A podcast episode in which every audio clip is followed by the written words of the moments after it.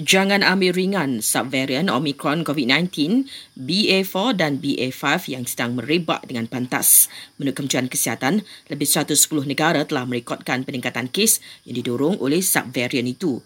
Justru orang ramai diminta terus memakai pelitup muka di tempat tertutup dan kawasan sesak.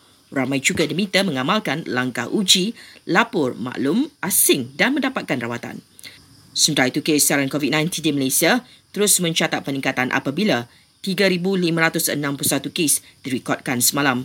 Lebih 2,000 pesakit sembuh manakala 5 meninggal dunia.